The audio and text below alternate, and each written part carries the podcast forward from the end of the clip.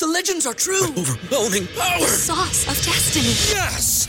The most legendary sauce has arrived as McDonald's transforms into the anime world of WcDonald's. The greatest flavors unite in all new savory chili McDonald's sauce to make your 10-piece Wick Nuggets, fries, and Sprite ultra powerful. Unlock manga comics with every meal and sit down for a new anime short every week only at WcDonald's. Ba-da-ba-ba-ba, go! At participating McDonald's for a limited time while supplies last. Say goodbye to your credit card rewards. Greedy corporate mega stores, led by Walmart and Target, are pushing for a law in Congress to take away your hard earned cash back and travel points to line their pockets. The Durbin Marshall credit card bill would enact harmful credit card routing mandates that would end credit card rewards as we know it. If you love your credit card rewards, tell your lawmakers hands off my rewards. Tell them to oppose the Durbin Marshall credit card bill.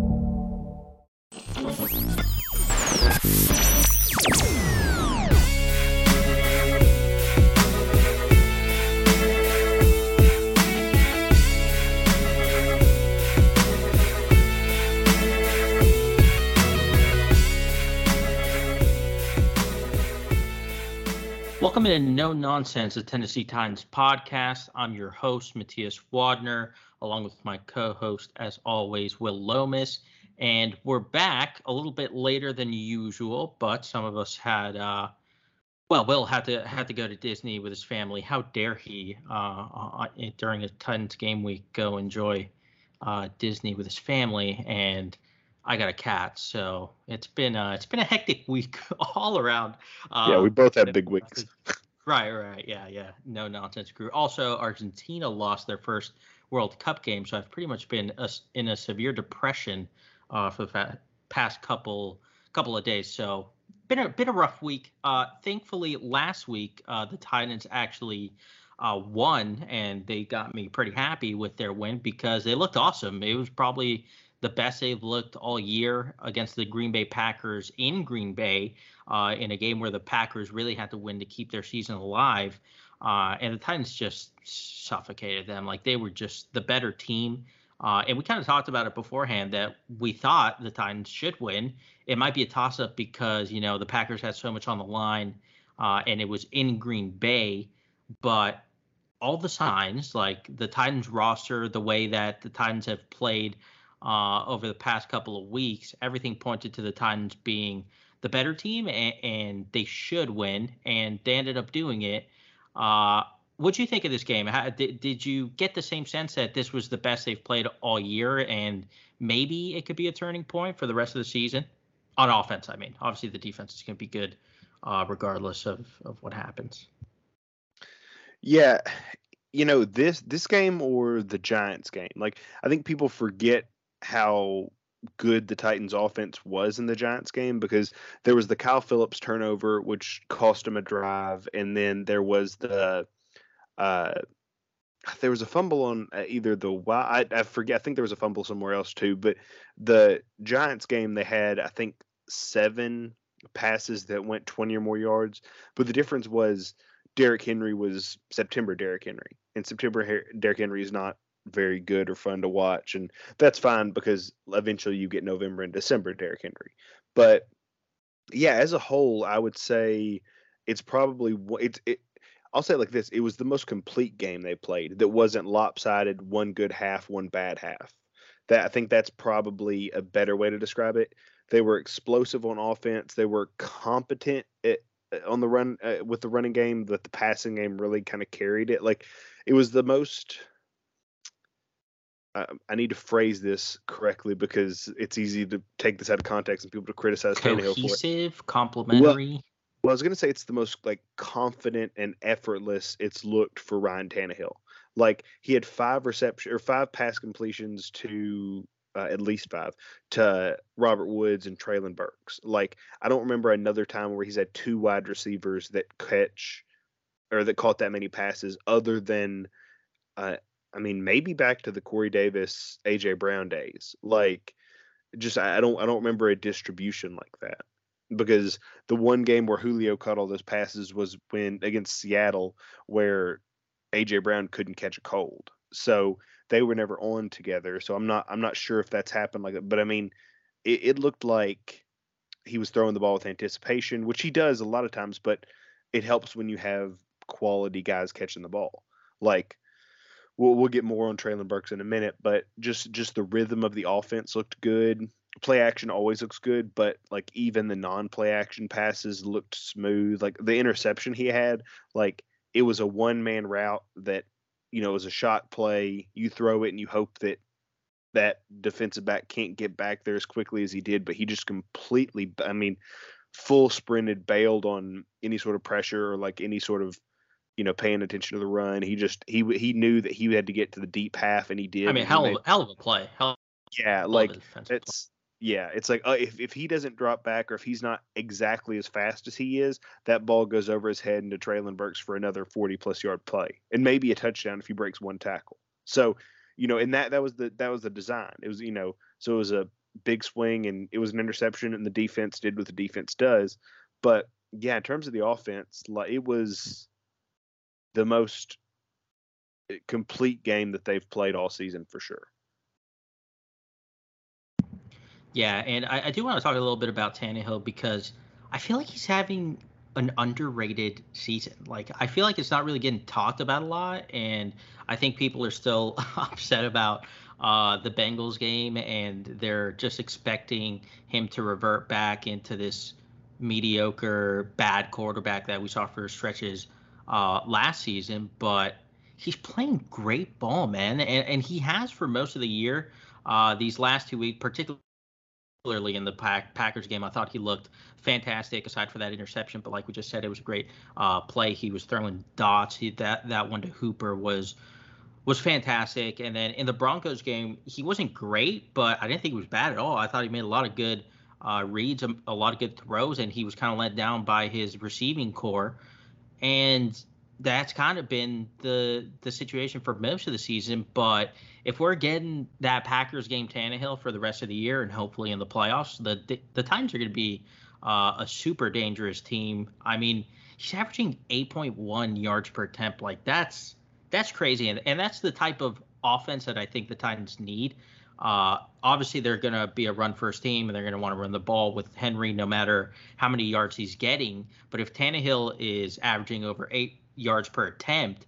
Uh, in this last game, he averaged 12.3, which is just insane.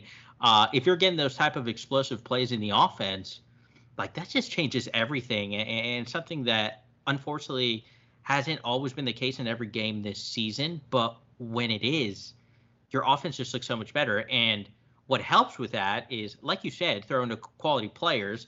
Finally, they're kind of letting Austin Hooper play. I, I I don't know what took so long. I mean, they gave him a, a six million dollar contract. Uh, you would expect him to be uh, a featured part of the passing game from the beginning. He wasn't, but thankfully they're getting him more involved. He's showcasing his pass catching ability. And Treylon Burks is pr- finally healthy uh, after that turf toe injury. Uh, in his first game back, he was kind of held back a little bit, and, and, the offense really wasn't all that cohesive uh, in general. So he really couldn't showcase much, but in this game, I mean, he looked like the wide receiver one that the Titans thought they were getting out of the draft and the one that they need in order to be uh, a high functioning offense. Yeah, I mean, he looked great. Like he was, you know, I'll start with the last play first. It was single coverage with Jaire Alexander, who was an all pro in 2020 and is always a really good corner. Like, I mean, he's probably the best defensive player on Green Bay's team, and he was just one on one ISO and man coverage and just beat him deep and then drag drug him for ten more yards after he caught the pass. Like that, I mean, to win the game. I mean that that was, you know, you need one first down. Everybody thinks you're gonna run it. Cool, take your shot. You know, they've put their best cover guy on your best receiver, and your receiver wins for a 50 yard catch.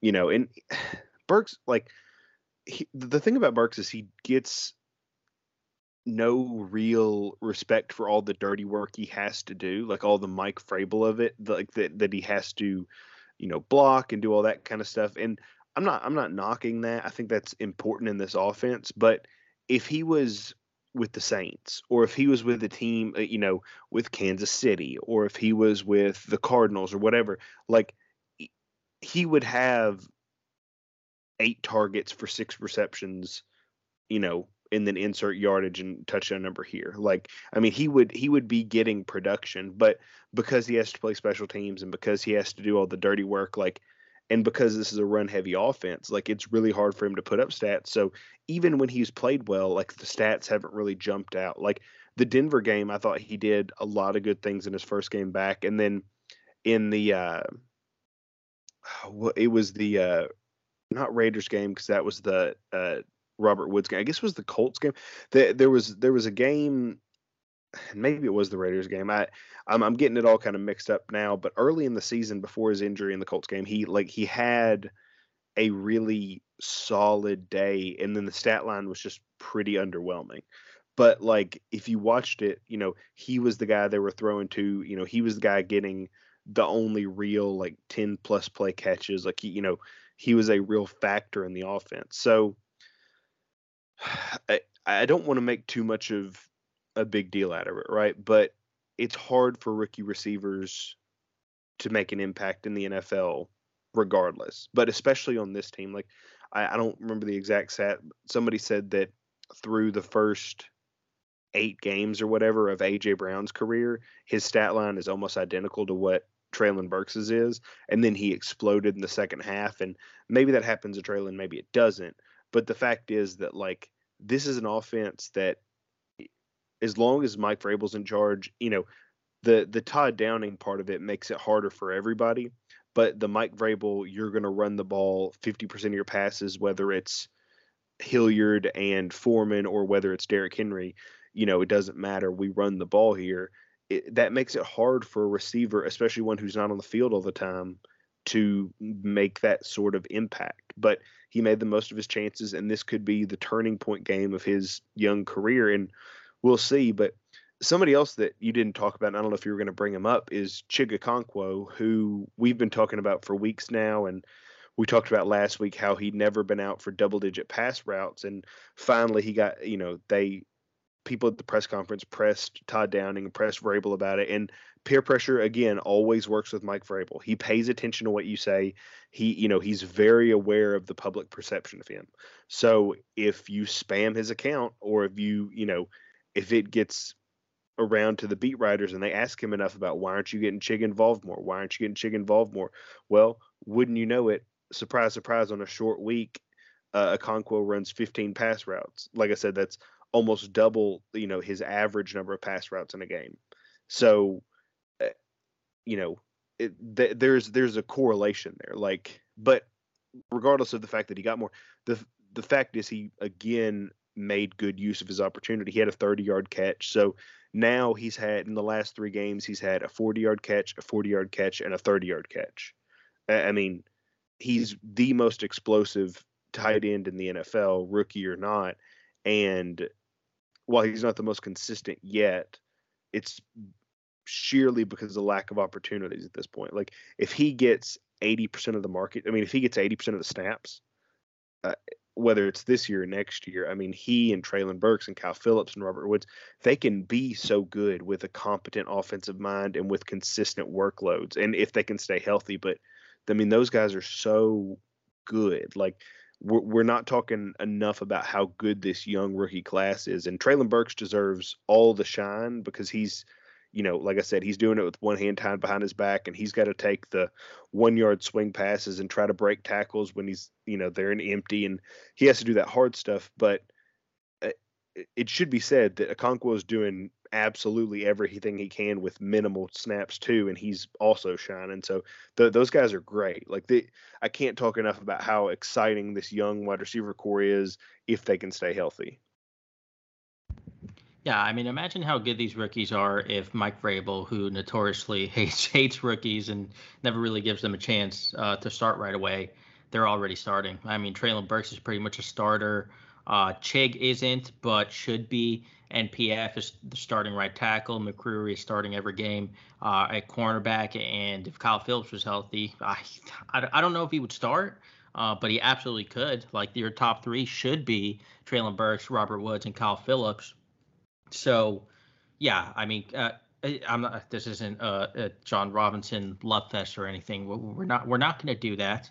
Uh, I'm going to refrain from doing that, but he needs to be commended for what looks like a really promising rookie class after two drafts that kind of went uh, a little bit haywire, but he really returned to form uh, with this one. And man, like, yeah, the, this could be this could be one of the best ones of, of the past uh, decade if everything goes as it seems it is.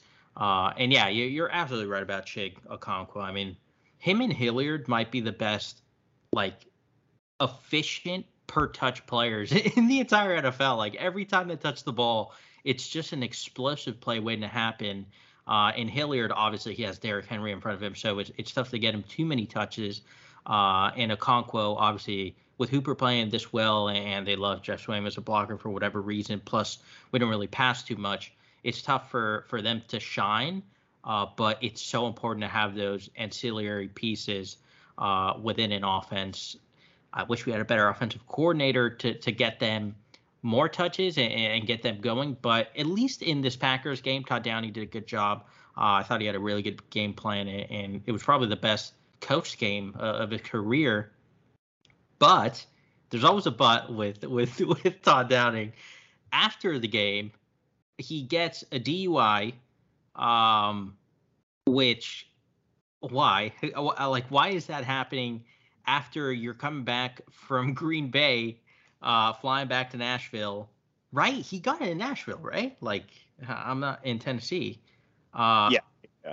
Okay. Yeah. I, okay. Yeah. So it wasn't like uh, he, they stayed in Green Bay or something. So that means he must have gotten this DUI. I, I don't. I didn't actually read the report. He must have gotten it like two, three a.m., uh, which means he probably just went straight from the airport to, to the bar. like I don't. I don't really understand what line of thinking uh, that was.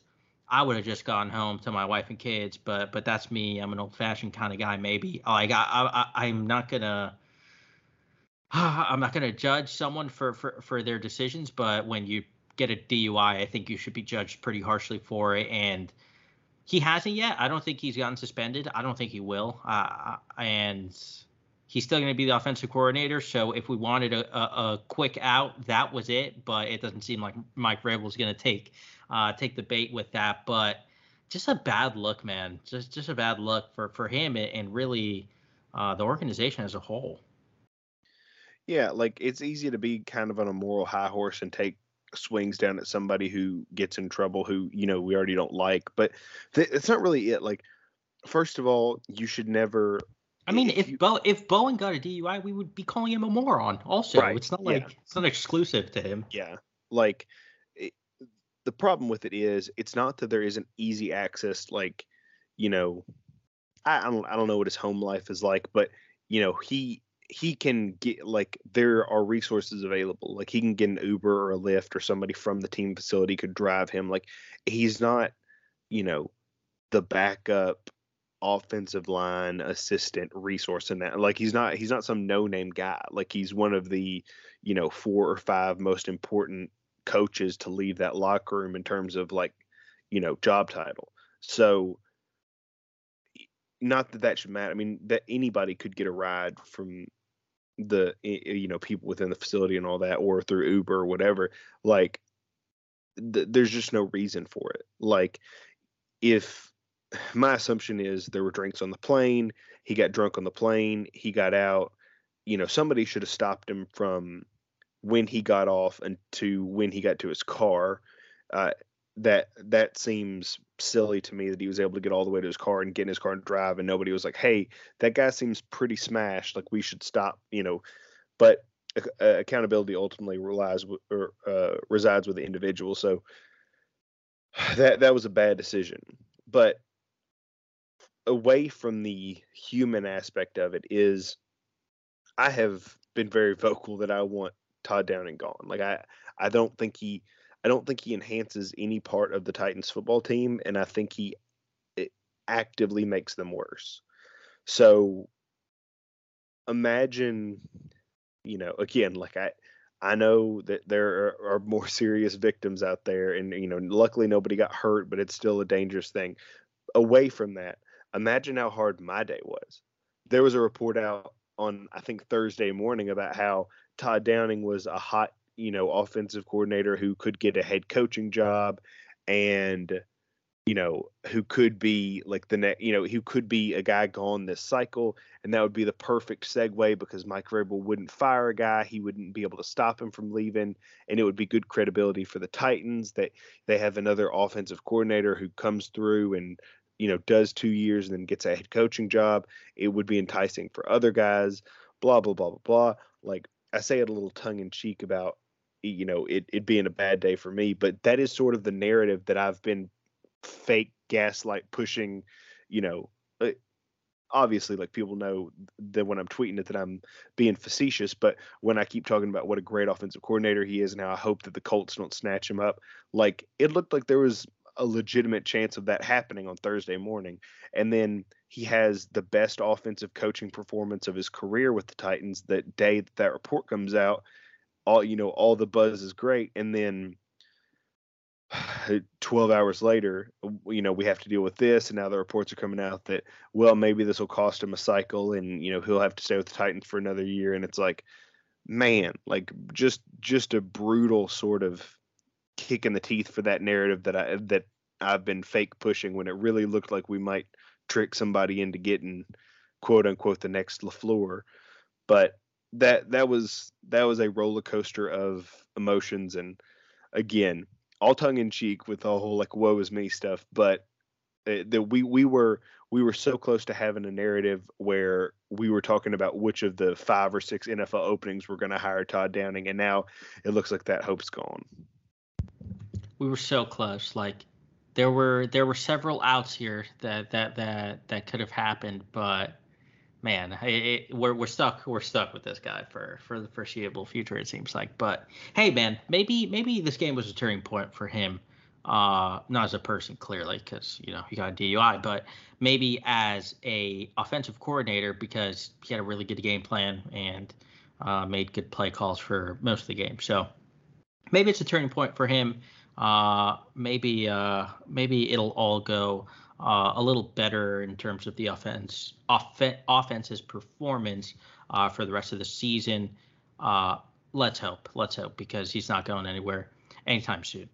Uh, let's take an ad break here, and then we're going to come back and preview the Titans game against the Bengals. Say goodbye to your credit card rewards. Greedy corporate mega stores, led by Walmart and Target, are pushing for a law in Congress to take away your hard earned cash back and travel points to line their pockets. The Durbin Marshall credit card bill would enact harmful credit card routing mandates that would end credit card rewards as we know it. If you love your credit card rewards, tell your lawmakers hands off my rewards. Tell them to oppose the Durbin Marshall credit card bill. Welcome back into No Nonsense, the Tennessee Titans podcast. The Titans, now at seven and three, uh, are now going to host the Bengals uh, coming off Thursday Night Football, so they get a little long rest. Uh, and they're going to host the Bengals, who are six and four, uh, right in the thick of it in the AFC North race as well as the AFC playoff race. Uh, but they're it, well, first of all uh, this is supposed to be a revenge game for the playoffs uh, from last year uh, when they ruined our entire season, uh, our first seed season, and ended up making it to the Super Bowl somehow, uh, even though they were handicapped by their coach. Uh, and their offensive line, uh, but they made it anyway, and Titans fans have hated them ever since then. I don't blame them. Obviously, I still hate the Ravens after that 2008 season that they ruined. But Mike Vrabel has said that this is not a revenge game, and I think that's kind of the sentiment around the team. Uh, I don't see it as a, re- a, revenge game either. It just seems like another game. I, I, I don't. I'm not buying the narrative really. Uh, but anyway, the Bengals are coming in. They're pretty hobbled, man. They're they're, they're pretty injured. Uh, Ja'Marr Chase is seems like he's going to come back, and that would be huge. Like that. That is he is essentially like the centerpiece of their offense. Uh, they run everything through him and, and off of him. Uh, Tee Higgins always plays better when Ja'Marr Chase is in the lineup. Same with Tyler Boyd. Um, and the running game is always better just because he opens everything up uh, in the middle of the field by being able to stretch the field and demanding so much defensive attention. So he's been limited in practice. He's listed as questionable. They haven't really said that he's going to play, but everything is trending towards it.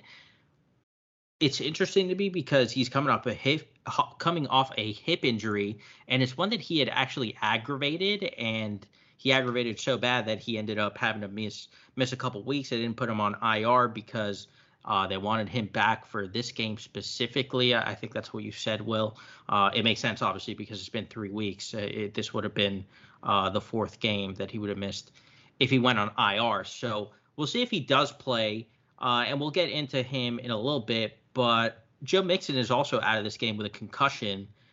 That's a big loss. Like I know Samaje Perine is coming off a three touchdown performance. Uh, but he just doesn't really have the same type of juice as Joe Mixon. He's a decent pass catcher, uh, but he's just not really a threat. You know, he, he's not really a big play threat. Uh, and we know how good the Titans' run defense is. Uh, so Mixon is a big loss. If Chase doesn't play, that's a huge loss. How do you see it? If Chase plays, obviously that's huge. Um, do you think the Titans' defense would do? uh, anything differently if Chase weren't to play or if he does play? So it's weird, right? Because we really haven't seen like a wide receiver, like a superstar wide receiver one, uh, to my uh, to my knowledge, I can think of off the top of my head, since they played. Well, I guess Terry McLaurin would be that, but I, don't I don't know if he's quite in that category. But I was going to say since Davante when they played the Raiders. So when that happened, they basically seemed like, okay, we're going to try to stop, you know, we're going to pretend like every pass is to Davante. And then if somebody completes a pass to somebody else, you know, if, if Carr completes a pass to somebody else, so be it. And that got them absolutely brutalized by Mack Hollins. But Davante didn't put up a ton of points. The difference is you can't really do that with Cincinnati. Like you can't say, okay, well we'll let uh, Tee Higgins and Tyler Boyd beat us. It's like, well, they will. I mean, like you can't just pretend like those guys won't beat up the Terrence Mitchells of the world. So, I what I expect to happen is they'll play their game. They'll play four man rushes and a lot of them. Bud Dupree seems like he'll play. Um, I don't think he has an injury designation. We're recording this Friday night. I don't think he has an injury des- designation at all. I think he's uh, as far as I know, I don't even think he's questionable for the game. I, I could be wrong. No, he doesn't. He's okay, great. completely no designation. So, you know, Autry's out, but Dupree's in, Simmons is in, Tart is in, Weaver is in. So that that's still a good collection of talent. You know, that that's still 75% of your, you know, uh, pass rush productivity. So you're you're good. Like you're not as good as you want to be, but you're also not playing the best offensive line you're going to play. So I think they're going to play that that four down like that that sort of style that they like, and then it looks like Fulton's going to play. Like it's he's questionable with a hamstring, you know, but trending towards playing, which is good. Hooker should play, which is a big deal. I mean, again, we haven't seen him in two weeks. Another, no designation for Hooker, so he's playing yeah. for sure so then you're getting, you know, you have another sort of mini bow or mini break for him in the middle of the season, which is not can't be what they hoped when they gave him that that deal. But you know, they obviously he's more than just what he's done this year. But you know, he was real. I mean, I think he had back but he had interceptions in either the first two games or two of the first three games. I mean, like he was he was very strong for them early, and then he got hurt and just has not been the same guy. Like hasn't been able to play as much since. But when he was in, I mean, he looked good. You know, he played in the Colts game and he looked really good, and then he played in the Texans game and he looked good until he got hurt. So, okay, you get Kevin Byard back. I'm not sorry, you get Kevin Byard, you get Hooker back, you get Fulton back. You should get Elijah Molden back. I believe he's also no injury designation. Um, and then you get McCreary. So you should have your starting defensive backfield for the first time all season that's good news. You know, you've you've got David Long. You know, he no injury this you know this week. He should be completely clear and full to go. That's that's all good. So I think you kind of feel good about where you are on defense, even though you don't have Autry there, which you would obviously like to have. But Yeah, I mean Chase is different. I mean Chase is, you know, he's the one of the Justin Jefferson like DeAndre Hopkins, you know, eh, Cooper Kupp, like he's in that top echelon of like great wide receivers. So, you know, he he makes life difficult. Like no matter how good your defense backs are, no matter how confident you are, like between him and Joe Burrow and those other two receivers, like you're you're gonna get got every now and then. The good news is the Titans defense and the Titans defensive coaches know what they want to do, and they did a pretty good job against them last time, especially the pass rush. I mean, the pass rush killed Joe Burrow. They sacked him 11 times, even only nine counted. So, you know, it was incredible. So they definitely have their number, and even though they changed offensive lines and did did whatever upgrades they needed to do, it doesn't appear to be much better than it was the year before, and there seem to be the same holes. So, you know, you can still pin your ears back and attack that offensive line, which is great news. So, you know, that that's positives, but yeah, I mean, the with this defense, it's always going to be how dumb is the offensive coordinator on the other side going to be and how committed is he going to be to running into that brick wall of that front you know, how willing is he to get into second nine or third and seven? Because if you run it, that's where you're going to get. Like you're really not going to rip, you know, eh, his like based off the last six weeks, you know, maybe maybe something different there's different happens now with their backup running back, but I, I don't expect it. But how committed are you to the run? And even, you know, even Patrick Mahomes, like that, you know, they passed the ball like 70 times or something that game and still only gave up 20 points in in a game that included overtime. So you have to feel pretty confident about the Titans defense even with Ja'Marr Chase in, but don't we're not at the point where we would trick ourselves into thinking that it doesn't matter who's on the other side. This Titans defense is the greatest of all time, and nobody's going to get any yardage. Like the Titans are going to have to score points to win this game.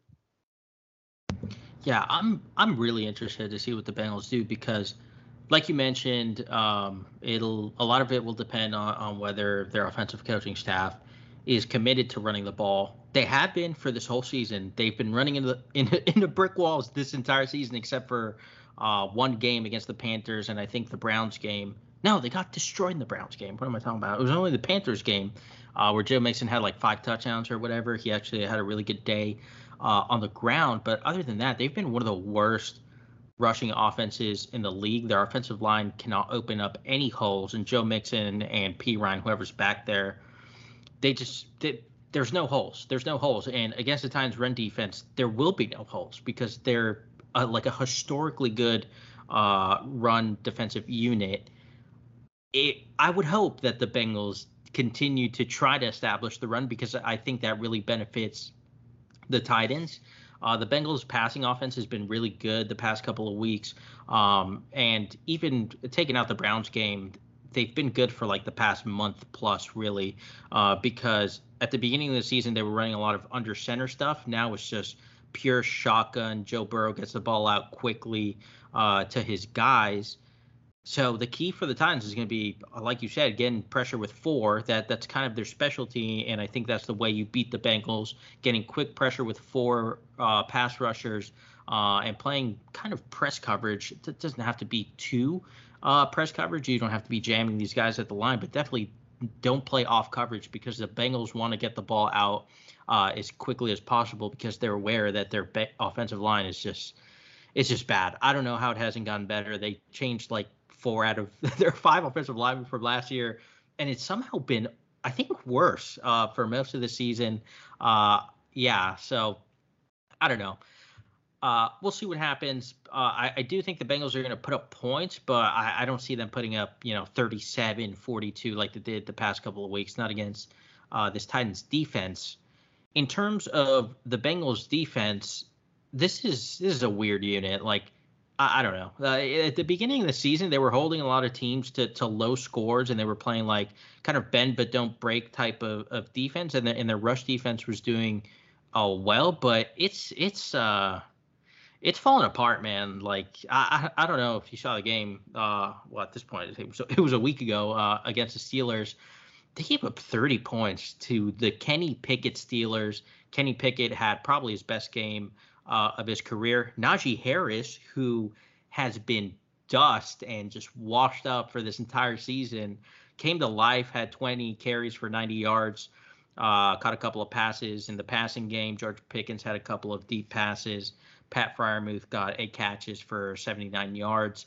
And, and the Bengals defense just, I don't know, they, they did not look good. You're not supposed to give up that many points uh, to the Steelers and that many yards to, to Kenny Pickett and Najee Harris because they've been terrible all year. So I don't know if that's a sign of things to come, but if it is, uh, I think the Titans offense is in a good place to keep their mojo going from the Packers game. Yeah, like I I know that not having DJ Reader kind of messed them up and it, it, was trouble for them and I don't know if he's back to full health or what, but I, I don't know, like that that Steelers game and the Browns game like uh, but specifically the Steelers because the Browns have talent, the Steelers don't. And like some of it was at the end and all that, but I don't know. Like they, they let Najee Harris kind of have uh, like I I've, I've watched it. I watched it live and I watched it since then, and, and maybe I'm missing something, but it looked like Najee Harris was the only way they were going to move that ball consistently, and he was the guy making the explosive plays, and they still just couldn't really stop him. Like, are they going to commit more resources to Derrick Henry? Like, are they going to try to blitz more? Like, because I don't know if that's what you want to do the game after the offense finally seems to have found their groove and after they get 10 days to prepare for you at home. Like, I don't know if the the plan is let's go all out and hope that they don't have any counter punches to this based off of what we've done in the past few weeks. Like that that seems bad. Um Chidobe Awuzie, I believe, is on our like uh, I'm I'm 99% sure, and he was I think he was their best corner at the time. I'm not I'm not 100% sure. I'm going by more word of mouth and what Bengals fans have said. I haven't gone back and watched Awuzie versus anybody other than when I watched him live, but that that seems to have hurt them a little, but I at the end of the day like I don't think this defense is more talented than Green Bay's defense. You know, uh, I, I don't I don't know if I'm if I'm missing something or if, you know, I'm I'm underestimating some part of Cincinnati's defense, but really like Hendrickson's good, uh, but other I mean, uh, and they've got good say like I, I shouldn't I shouldn't discount them. They're they're a well coached unit with talented players at key positions, but I don't I mean I, I don't I don't know that they're anything special. Like I now again, that doesn't mean that the Titans won't come out and run four quarterback jet sweeps in a row. Like I I don't I don't have any confidence that the Titans will find a weakness and exploit it. But I also don't think that this is a defense like the Buffalo Bills when they played them, where it's just like it's so talented that it doesn't matter what you do, you're not going to be able to move the ball, and you're going to have to rely on great like 12 play drives and you know still managing to get yourself out of third and seven holes and great defense to win that game. Like I don't I, I think it's a lot closer to what they saw last week than it is that defense, if that makes any sense. Yeah, it does make sense. And I, I think this team is pretty attackable in, in the secondary if the Titans choose to go that way um, and kind of feed Treylon Burks after a really big game. Uh, plus, Robert Woods uh, came to life. He had a he had a he looked good against the Packers, and it, it's a wonder what happens when you actually have a functioning offense. Uh, and you could pass the ball to your wide receivers and, and keep them happy uh, and in rhythm. But I think there's a team that you could pass on. Like like you said, Awuzie is on IR and he was their best cornerback. Mike, Mike Hilton is a solid slot cornerback, but he hasn't really been playing as well as he did last year. Neither has Jessie Bates, who was outstanding in that playoff game against the Titans. He's he hasn't fallen off, but he's not playing at like an All Pro level that he was uh, at the end of last year. Eli Apple is is just not good. Uh, he, he's not a good player. I would say their best players are their edges, obviously Hendrickson uh, and Hubbard. DJ Reader, if he's healthy, could be an issue. Uh, but the Titans' run blocking has been pretty good. Uh, actually, they were pretty terrible in the Broncos game, but for the entirety of the season, they've been pretty good in opening holes.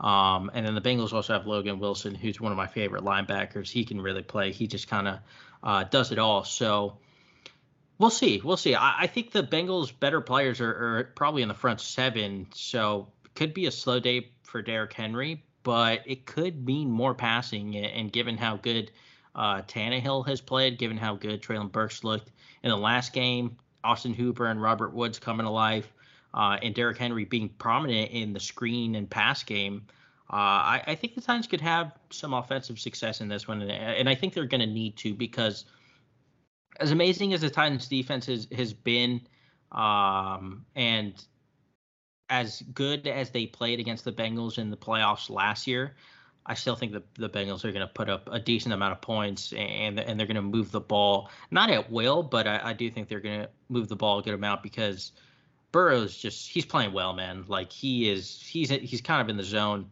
Uh, I think not having Chase kind of helped him a little bit in terms of finding his rhythm and, and finding what works for him uh, within the offense. So yeah, it's going to be a tough matchup for the Titans, but I like it, man. I this these are the types of games that that you want during the season because it kind of helps you measure up. Obviously, you just want to win all the time, but let's be honest. I mean, the Titans are going to win the division whether they win this game or not.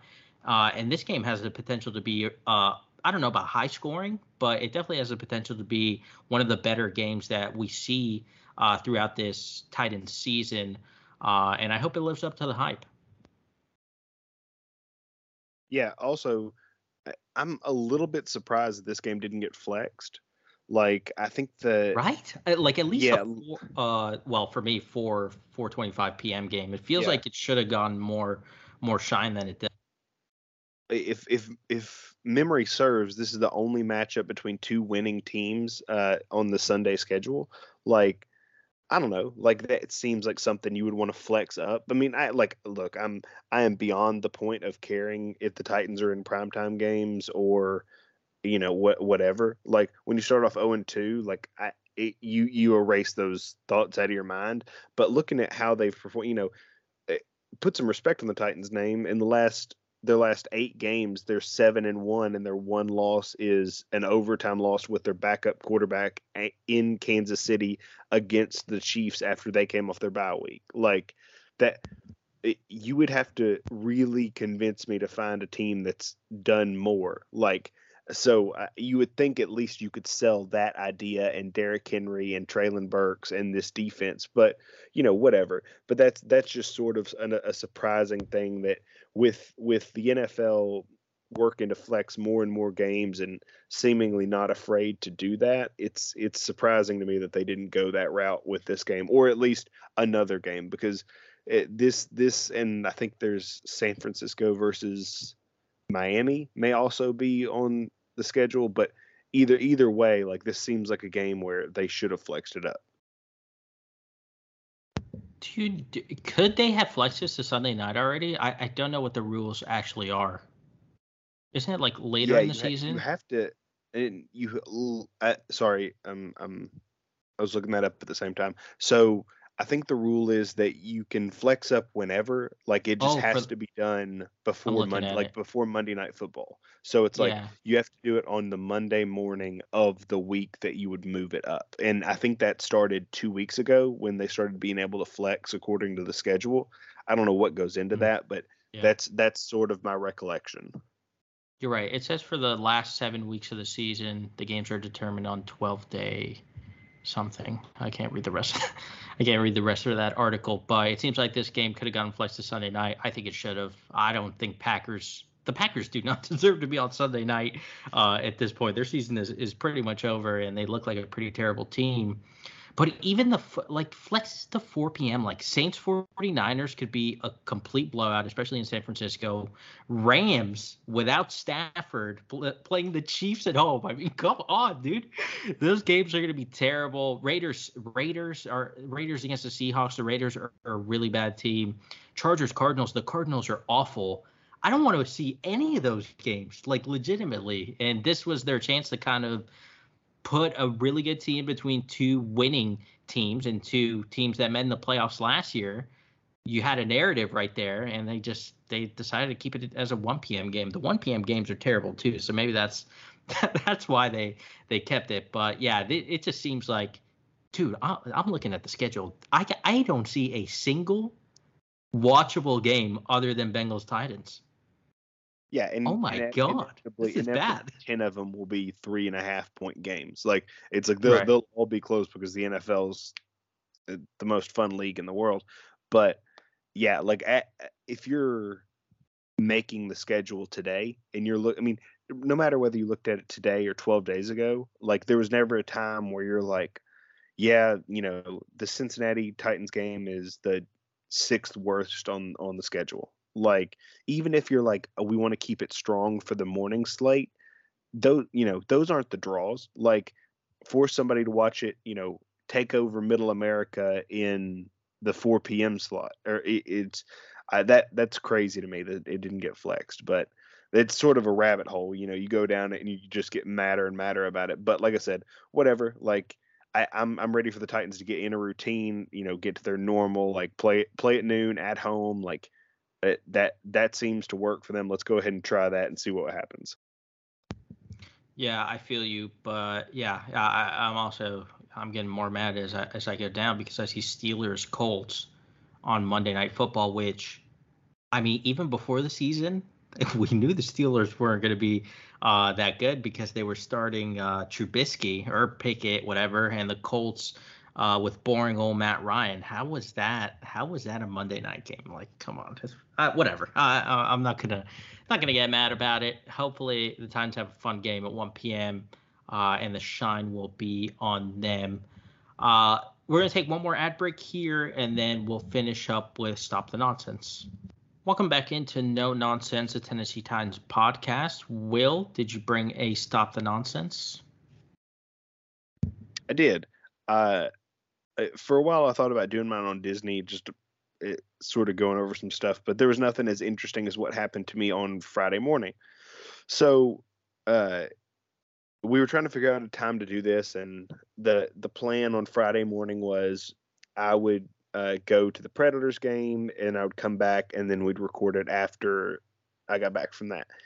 People in Nashville or people who keep up with the Predators may be aware that there wasn't actually a game on Friday and that's because there was a water main that broke and flooded the facility. Depending on where you were, it was anything from three inches deep to three feet deep. So that's sort of an insane thing. And look, like accidents happen, and I don't, you know, you don't, you don't need to be notified the second that they happen. But I live, just for reference, probably two and a half hours away, and the only reason I knew about it before I had gotten 45 minutes down the road was because uh, my wife had ch- had an alert set on their Instagram notifications or whatever they do, and they had posted about it. Uh, there was there was no email. That well, I say that I'm a season ticket holder, uh, but I, I did not get an email within the hour of when it happened. So if she had not been following, you know, and I follow them on Twitter, I don't have alerts set for them, but you know, it's it's a small detail to 90% of people, but it does sort of suck when you're a season ticket holder and they don't inform you like promptly. Like there's not a mass email sent out just saying like, "Hey, don't don't start driving an hour and don't, you know, get ready and go." Like that's sort of aggravating. Uh another aggravating note is that it also seems to happen on the one night and maybe it's happened another time this year and I can't remember it but it's the first time that they've had a home back to back in my recollection and eh, that that that double sucks because you get you know the potential for back to back home predators games like that's that's an exciting thing to look forward to now not only is it on, not on tv but it's not also like it, it it's just a very frustrating experience and nobody's to blame like like i said accidents happen blah blah blah but uh, when accidents happen like i need everything to go perfectly like in terms of communication and not driving an hour and i, don't i don't think they're gonna like recoup the like i don't think they're gonna repay the value or credit it or anything like that which is also frustrating but it's it's just frustrating all around but i, I don't I don't know what else to say other than it generally like pisses me off and there's nobody to be mad at except for the pure unluckiness of it all but that's what this is for sometimes for me to vent about how the world's not fair That's exactly what this is for. I remember Luke would always come on it and complain about his uh, dealings with restaurant workers, and something always happened Yeah. at, uh, at restaurants. It was it was kind of crazy. Uh, he he also had uh, that type of luck. Um, I don't. I haven't. Actually, you know, I do have bad luck. Actually, sometimes at uh, at restaurants, I my food always arrives later than everyone else's. I don't. I don't know why that is. That's just just a me thing. I You guess. also you also ended up with a cat, huh? Yeah. Yeah. Also also sort of a surprise. Just the unluckiness. No, no, I, lo- I love my cat. I love my cat. Uh, Yeah, for cats. now. For now. We'll see. Uh, for my stop the nonsense, I don't know if you saw that. Tell me you saw that. Did you see the Hunter Henry uh non-touchdown? Yeah, catch? yeah, yeah. But but uh, go. Uh, I'll let you say your piece. But I just didn't want another AFC team to win, so I was biased at the moment. You know, fair and like, I don't care about the Patriots getting screwed, but I kind of hate that the Vikings get the better end of it because I think they're complete frauds. Like, they have first round exit in the playoffs all over them. I think they have a, a negative point differential. Uh, it might have gone up actually. It might have gone positive after this win, although they only won by seven points, so I'm not totally sure. Uh, but they're somehow nine and nine and two, I think now. Yeah, nine and two. Uh, I don't think they're very good, so I was kind of upset that they got the better end of this. But if you guys haven't seen the Hunter Henry uh, touchdown catch that was ruled an incomplete pass, you really need to go see it because I just I, I, I don't I don't understand. I don't understand. We've changed the the catch rule so many times that we've gotten to the point where I don't know. I, I don't know what has to be done. And on this particular one, like if this happens to the Titans, I I might renounce football as a whole, or at least like break my TV or something, because Hunter Henry legitimately had his hand under the ball, and that has been like the thing that has kept a lot of catches from standing and, and being called a catch, having your hand underneath the ball as it's going to the ground, but the ball is it, it does does it really hit the ground? And it really didn't hit the ground in this one. Maybe like a little microscopic piece of it did, but Hunter Henry clearly has his hand on it. It moves after, yes, but he still catches the ball. So at the very least, at the very least, this should have been down at like the one inch line. Maybe, maybe you know he he didn't have control when when he crossed the plane.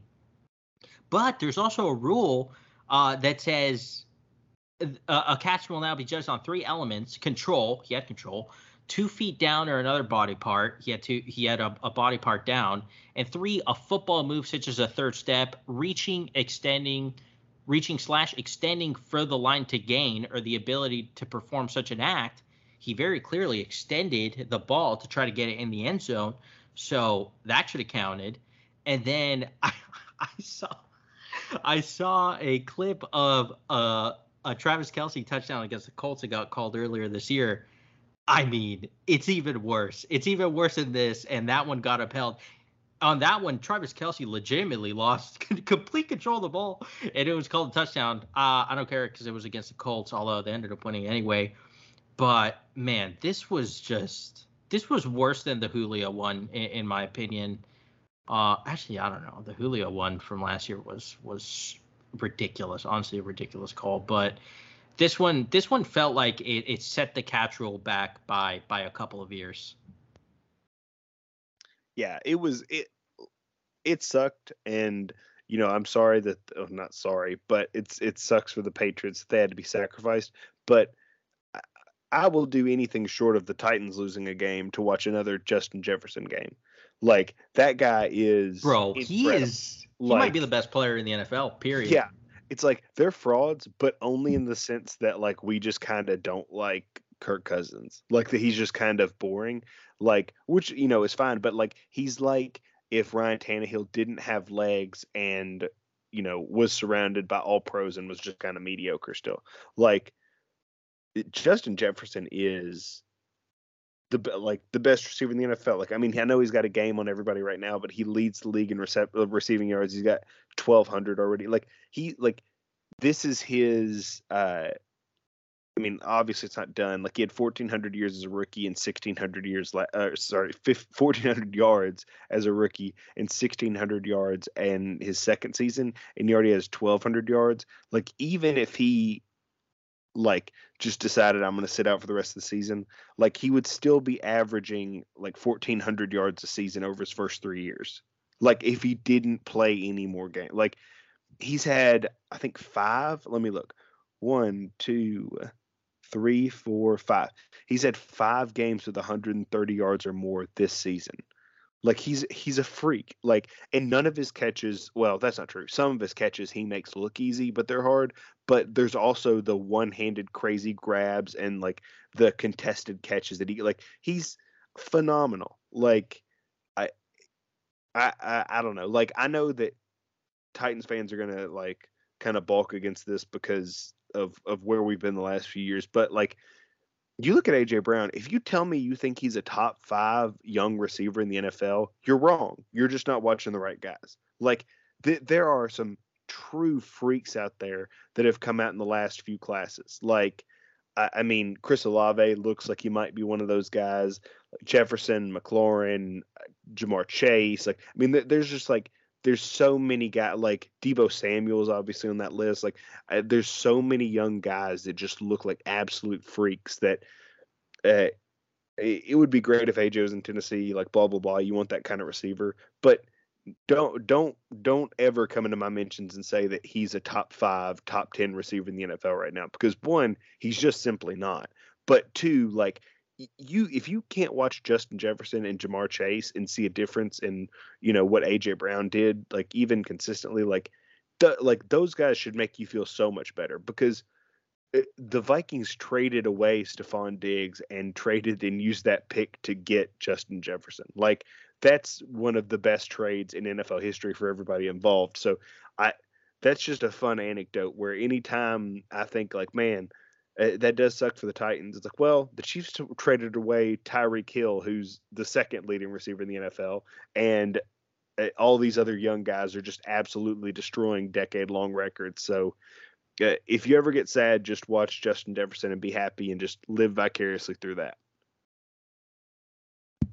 Should we uh should we do the AJ Brown thing? Uh, because I'm sure all all Titans fans uh, know already that ever since he uh, was tweeting about the Titans and the fact that nobody was getting open uh, in the Chiefs game. He was laughing at the Titans and the Titans receivers. Ever since there, he eh, since then he's played two games and he has six catches uh, for 60, 67 yards. Um, I mean, that's just pure. And, and a, fumble, fumble, and a fumble, and a fumble that almost cost them the game. Uh, yeah. So yeah, that that's just that's just karma right there. And I'm he not saying this. Be, he, of course he did. He's always injured. He, he, he always has a, a nagging injury. Um, but and I'm not only saying this because he's not a Titan anymore. We used to say this when he was a Titan. It was it was legitimately getting annoying. And I remember we like had a conversation about whether we would even pay him because he always had something. Like there was always something wrong with him. Uh, and, and he's an inconsistent player, man. Like he has these stretches where he he oh man he looks like a terrible receiver. I don't know why it happens. And then like the next week he'll go out and, and break like five tackles on, on a long catch. Uh, and then you're like oh yeah this guy is this guy is incredible. But he is not even close. He is not even close to an elite receiver. And i'm not just saying that because of the the whole titan situation. I really don't think he is I don't know if I ever really thought he was, even when he was with the Titans. Like I thought he was a game breaker. Yes, I think he could break open games, but he's just not consistent enough, man. And, and he doesn't do the things that some of these other guys do. Um, and it's kind of why I never draft him in fantasy football because he's always like valued super highly, like second round, top of the third round, and I'm just like, no, like this is not the guy I want on my fantasy team because I know so, like two weeks in a row he's going to get like 50 yards total because that's just kind of uh, the player he is, and uh, I I just totally agree. He's he's not near nearly close to the level of some of these other guys in the league. Yeah, like he, you know, again, like if if we're doing this, like this is the healthiest AJ Brown has ever been, and I I would partially argue that I don't think he's the best wide receiver on his team. Like I mean, I think I think Smith is, but but whatever. Like I mean that that's that's debatable. I'm not going to argue whether you know DeVonta Smith is the best wide receiver on that team or not. Like I think I think he could be, and I think he shows that sort of progression and you know that ability. But uh, that that might be too hot of a take. What I will say is, I think that offense still relies so much on Jalen Hurts' legs and. Uh, like what what they're able to do is sort of a spread it out, like attack you from different angles with a mobile quarterback. Like I think he's the beneficiary of a lot of targets and good chemistry, but it, there none of the issue. Well, uh, let me phrase this correctly. Uh, the issues that we were concerned about in terms of paying him, because I was always pro like paying him, and I think we all wanted to pay him. It was just how much and like how much you guaranteed him and all that. But like I, I was very much pay him, you know, whatever whatever you know he thinks is reasonable, do that. But the reasons why you wouldn't pay him if you were going to make that argument is he does get injured a lot. He just hurt his ankle uh, two weeks ago and has not been the same player since he hurt his ankle. Um, he plays through pain almost to a point where you don't know if it's a good thing or bad thing because you can never tell if he's healthy or not. Um, he has terrible drop issues, which you know you can point to the stats and it'll be like, oh, they're not. It's not that prevalent. It's like, but when you watch him, there's. It's not like he drops passes that other. It's like his drop passes are like when he's so focused on looking ahead that he would have had an 80 yard catch and run, but he dropped it at 12 yards. Like it's it's those kinds of drop, like crucial drops, um, and that hurts him. But uh, you know, like he's just he's an up and down player. You know, he can be dominant. He can be completely erased and get in his own head and do all that kind of stuff. And he, you know, he's he's had his issues and stuff, and that's that's not what I'm talking about. But like, it just as a player, he's so up and down and hot and cold, and yeah, he can be great, but you see how the Titans are running their offense now. Like they have the most explosive tight end in the NFL in terms of explosive catches per target. You have an explosive rookie who they've just now started target targeting deep, and they had Kyle Philips, and still they were force feeding Derrick Henry the ball 25 times a game. Like it, this was never going to be an offense where he got eight to ten targets per game consistently. It just it was just never going to be that. So I'm interested to see how his career goes and and if any of those old issues crop up and if he starts getting injured and how the Philadelphia fans react if he starts getting injured and all that because they're not a particular forgiving bunch. But I it, it'll be interesting to watch. But this has been our little bitter recap of what's happened the last two weeks after AJ Brown sort of tried to spike the ball after being the bad guy and leaving town. Yeah, he's just know he just needs to stop tweeting. Just just just shut up. I mean, he used to do it when he was with the Titans too, and we we would all get annoyed with all his cryptic tweets, and he would then delete. Uh, he deleted these Titans tweets too. I don't know, man. He's uh he's a weird he's a weird guy. He, he's he's he's kind of a nutcase, but I don't know. Hopefully it goes well for him and, and his BFF Jalen Hurts. Although Eagles might be slightly fraudulent as well. I don't think there's any good teams in the NFL. Genuinely, like maybe the Chiefs, but the Titans played them to you know they probably should have Titans probably should have won that game, and it was in Kansas City. Um, so I don't know. This this year is like legitimately wide open, uh, and the Titans have a good shot to to make some noise if they just play uh, the way that we know they're capable of. But um, that's a conversation for another day. For now, that's going to be it for us. We'll be back next week to recap the game against the Bengals and preview whoever they play against after that. I have no idea. I don't have a schedule Eagles, here. Eagles, I believe. Oh wow, Eagles. Oh, so this is a good. This is a nice little two week stretch. Oh my God, the Eagles. That means AJ Brown's gonna destroy us, and we're gonna have to walk back everything we just said. Uh, although it, it, would be all of it is true. It would be very wild if you went on hour or right before like oh, can you imagine? If you like, it's like he gets like his ankle hooked in this game on like prime time, and then it's like he doesn't get to play, and then he just tweets about like, oh, if I would have played, I would have put up 400 oh, yards, like that yeah, kind of that thing. Be, Uh, I, I, do want them to play in this game, though. I want the Titans to shut him out and uh, not shut him out, but to you know hold him in check and then have Treylon Burks have a big game, which is possible. The Eagles have been giving up some big games to receivers lately. I have noticed. Uh, so yeah, might be some success there. But we'll talk about that next week in our preview episode. That'll do it for us. Uh, for Matthias, for Will, thank you for tuning in, and remember to always stop the nonsense.